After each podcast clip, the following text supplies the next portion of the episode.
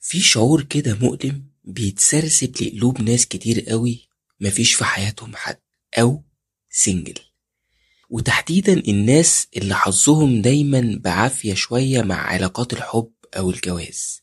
إحساس كده بإنهم ليه مفيش حد معاهم؟ مع إنهم ناضجين وحلوين وكويسين وكمان كتير من اللي حواليهم بيتمنوهم. حاجة جواهم بتفضل تسأل طول الوقت. هو ذنبهم إنهم مختلفين ودماغهم غير. ومن ناحية تانية تلاقيهم هم اللي بيقفلوا الباب في وش ناس بتحاول تقرب منهم أو بتحاول تدخل حياتهم. ويقولك لأ أنا تمام كده. استنى بس قبل ما تحكم عليهم هم مش مجانين. لكنهم مستنيين العلاقة الصح. ومع ذلك بيفضل في صوت جواهم دايما بيزعق وبيلومهم وبيسأل هو أنا ليه مش عارف أكون مع حد؟ أنا كيرو راجي وأنت دلوقتي بتسمعني في اسمع مني.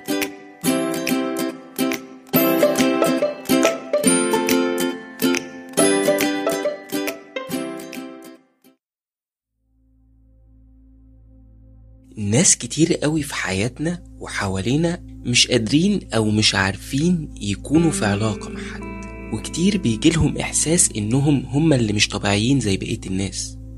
وفي ناس فعليا بتشك في إن مشاعرها مش شغالة أو إن في عيب مخفي فيهم هم وهم مش عارفينه. وكتير منهم بيخاف من فكرة إنه هيفضل كده طول عمره لوحده. هم ناس نفسهم أكيد يبقوا في علاقة وفي نفس الوقت مش عايزين يتجوزوا أو يبقوا مع أي حد وخلاص أو مش راضيين ياخدوا دور في مسلسل الجواز المصري اللي للأسف عمال بيفشل وبجدارة وبيتدمر معاه حياة ناس كتير. هما ناس أكيد عندهم احتياج إنهم يكونوا مع حد وده احتياج طبيعي للمشاركة للونس وللحب والسند بس برضه مش عايزين يتنازلوا عشان ده عن مبادئهم أو عن حقوقهم أو إنهم يعيشوا في علاقة حقيقية وسليمة تعيش العمر كله.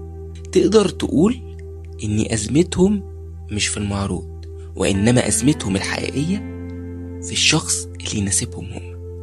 ولكن مع الأسف كتير منهم لما بشوفهم وبتكلم معاهم أو من الناس اللي موجودين حواليا حاسين إن هم السبب. أو في ناس كمان أهاليهم والناس اللي حواليهم بيحسسوهم فعلا بده.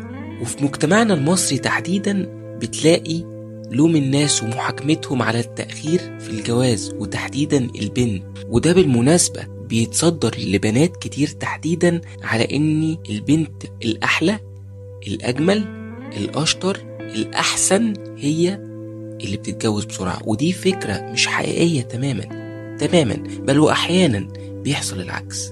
بتلاقي فكرة إن المجتمع بيحاسب الناس على إن نصيبهم لسه ما جاش. والنصيب هنا هو إنك تقعد برنس أو تقعدي برنسس وربنا هيبعت لك المقسوم لك لحد عندك أو المقسوم لك لحد عندك. إزاي؟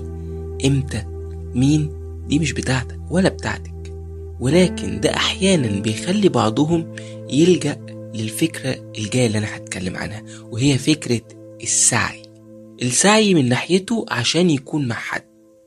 وكأنه بالظبط الموضوع زيه زي أي شغلانة أنت بتسعى عشان توصل لها أو بتسعى علشان تاخد فيها position أو بتسعى علشان تحققها.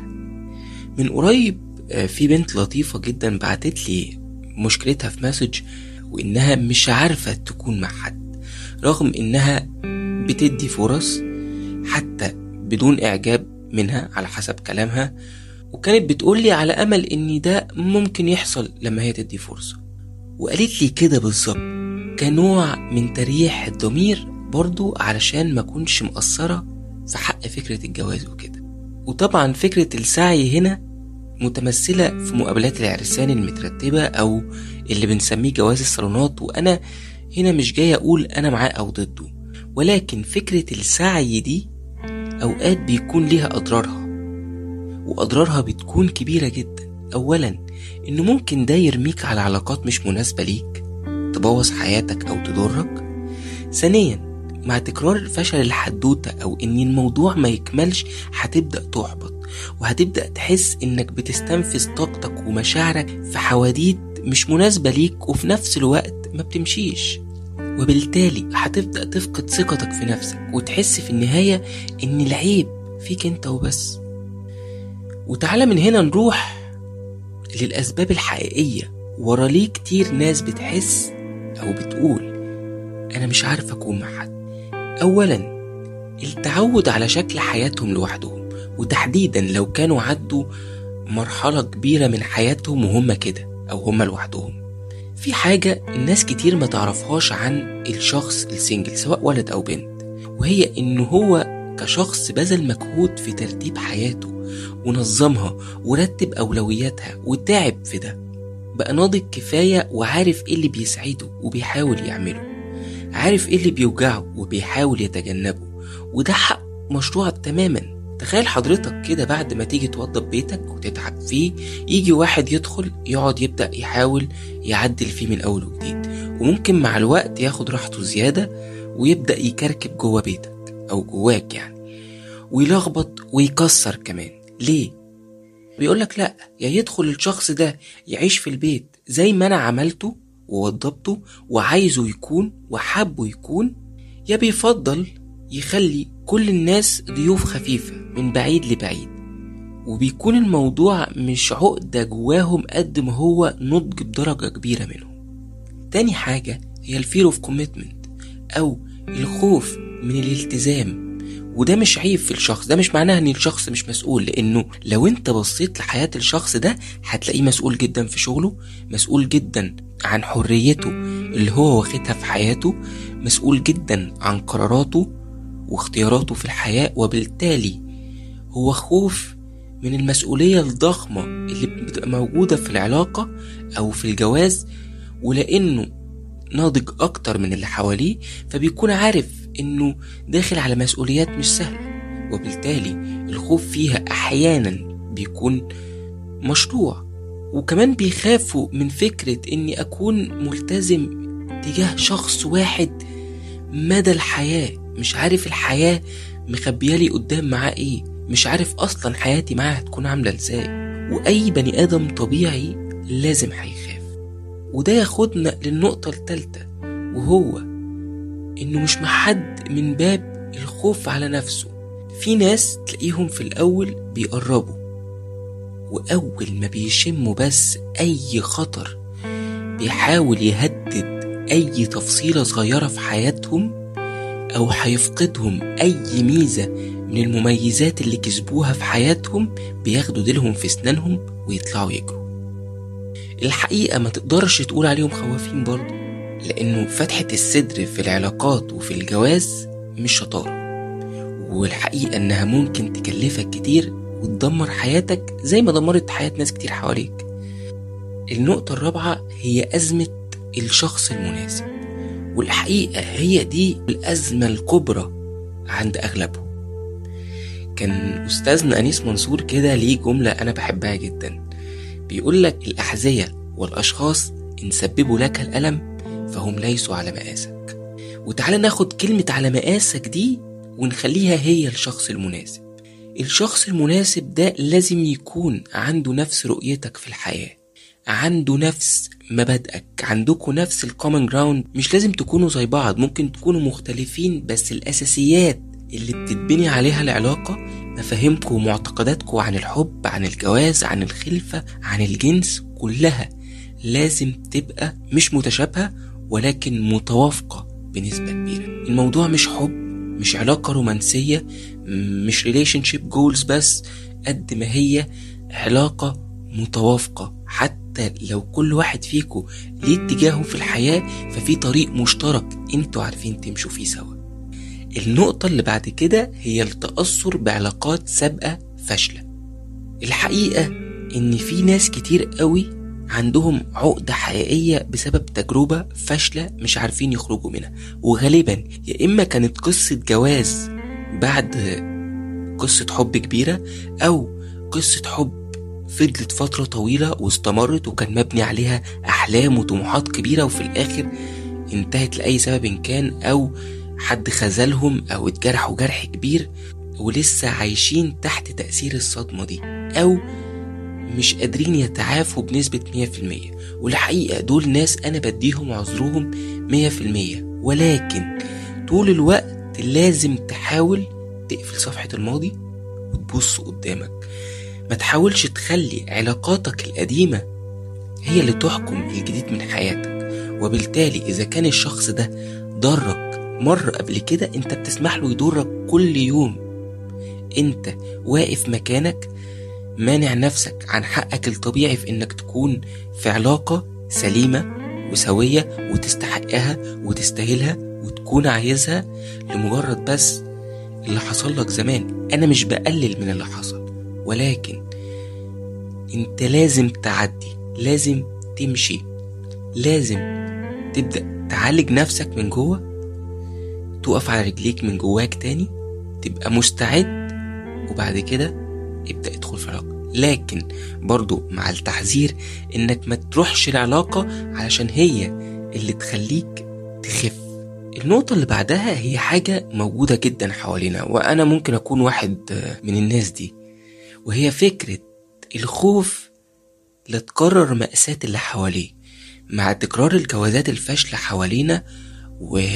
والمشاكل المترتبة على الجوازات دي بتخاف إن أنت تكرر الفشل ده واللي هو بالمناسبة مش بعيدة عنك خالص لأنه نسبة نجاحك في علاقة جوه مجتمع هي دي مفاهيمه عن الجواز وعن الخلفة وعن العلاقة واللي أغلبها مشوه ده ما يضمنلكش النجاح بنسبة كبيرة. وبالتالي ده بيخليك خايف طول الوقت إنك يحصل لك كده. يعني مفيش أي ضمانات تضمن لك إنك اخترت الاختيار السليم. أنا بعذر جدا الناس اللي بتدقق في اختياراتها لأنه أحسن بكتير جدا من إنه يتسرع. وده ياخدنا للفكرة اللي بعد كده وهي فكرة نضج أغلب الناس اللي مش عارفين يكونوا مع حد. والحقيقة ان أزمتهم في الاختيار هي أزمة معايير في الجواز أصبحت مختلفة. يعني اعتماد ستات كتير وبنات على نفسهم واستقلالها المادي اللي إحنا بنسميها independent woman واستقلال حياتها وتأقلمها مع حريتها اللي هي عارفة تخليها حرية مسؤولة وتحقق جزء من أحلامها وتدي جزء من احتياجاتها لنفسها وتقدر تحب نفسها وتهتم بنفسها ده خلاها احتياجها لوجود راجل ما بقاش هو احتياجها لوجود راجل قبل كده. وفي المقابل طبعا رجالة كتير ما عرفتش تتأقلم مع المنتاليتي أو العقلية الجديدة بتاعت البنات أو الستات اللي أغلبهم بقى مستقل. وبالتالي بقى في أزمة عند الطرفين بينهم وبين بعض. مش عارفين يكملوا بعض زي ما هو المفروض يكون في علاقة. كل واحد لسه عايز يقف أو الأغلبية طبعا مش عايز أعمم عايز يقف ويجيب التاني أو يشده في الناحية اللي هو مقتنع بيها أو هو عايزها. وده صعب في الوقت اللي إحنا فيه. وده ياخدنا للنقطة الأخيرة وهو فكرة إن في ناس كتير بيعتبروا نفسهم overqualified أو يعني مش عارف المسمى قوي بالعربي بس اللي هم خلينا نقول إن هم حلوين وناضجين ومبسوطين ومش ناقصهم حاجة وحاسين إنهم أكبر من أي تنازلات ممكن يقدموها وأكبر من أي علاقة ممكن يدخلوها وإنهم مش لازم يبقوا مع أي حد ومش أي حد يستحق يتجوزهم ومش أي حد يستاهل يكون معاهم. ما بيبقاش نوع من التعالي قد ما هو بيكون تقدير للنفس تقدير للنجاح اللي حققوه تقدير لحياتهم اللي تعبوا واشتغلوا عليها وبالتالي بيكون أمر طبيعي جدا إنهم ما يقبلوش بأقل مما يستحق. اللي يقيسلك أنت ماشي صح أو غلط هنا هو إحساسك بنفسك. يعني لو جه الشخص المناسب قدامك ليه لأ؟ ابدأ قيم العلاقة.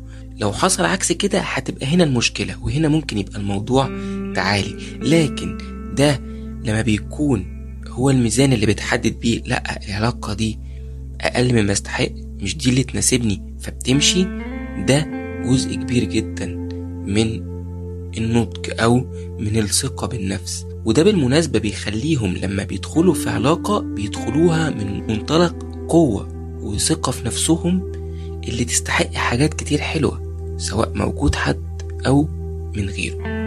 نصيحتي ليك لو أنت شايف نفسك الشخص اللي مش عارف يكون مع حد اوعى تتجوز أو تتجوزي من حد عايز يتجوز وخلاص.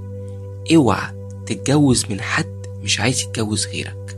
بمعنى انه لو انت مشيت هو هيصرف نظر عن فكرة الجواز.